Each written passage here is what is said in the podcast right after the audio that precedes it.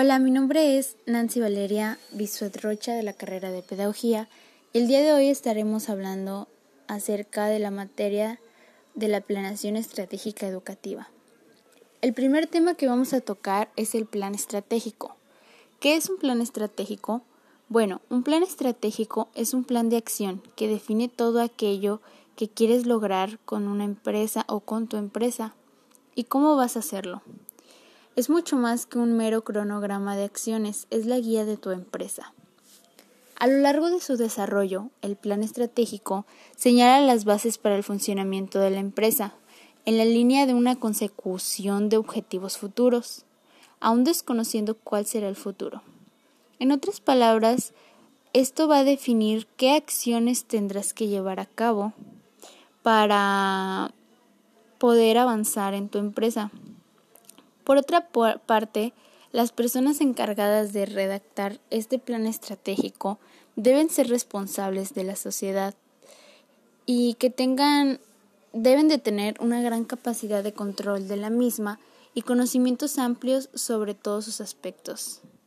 Un plan estratégico debe de, debe de incluir la misión de la empresa, la visión estratégica que defina los objetivos a alcanzar y el modo de conseguirlos el análisis del presente de la empresa y su entorno o escenario. Y por último, el plan de acción u operativo con el que debe de llevar a cabo las estrategias que se hayan definido. También el segundo tema es el plan operativo. ¿Qué es un plan operativo? Pues un plan operativo es básicamente un documento en el cual los responsables de una organización o una empresa o una institución o una oficina gubernamental establecen objetivos que desean cumplir y estipulan los pasos a seguir. Por lo general un plan operativo tiene la duración de un año. Y pues cabe mencionar que para un plan operativo sea eficiente, todas las partes deben de cumplir con cinco normas. Deben ser efectivos, hacer correctamente su labor, ser responsables, oportunos y ser rentables.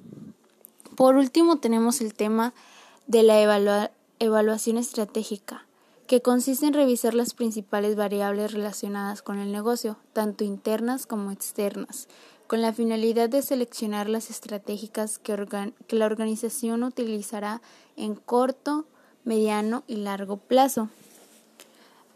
Estas evaluaciones estratégicas tienen que que tener pues varios puntos como es este conocer el entorno de la empresa, permitir que la organización sea proactiva, facilitar la prevención de problemas, aprovechar las oportunidades, ayudar en el manejo efectivo y mejorar las relaciones interpersonales.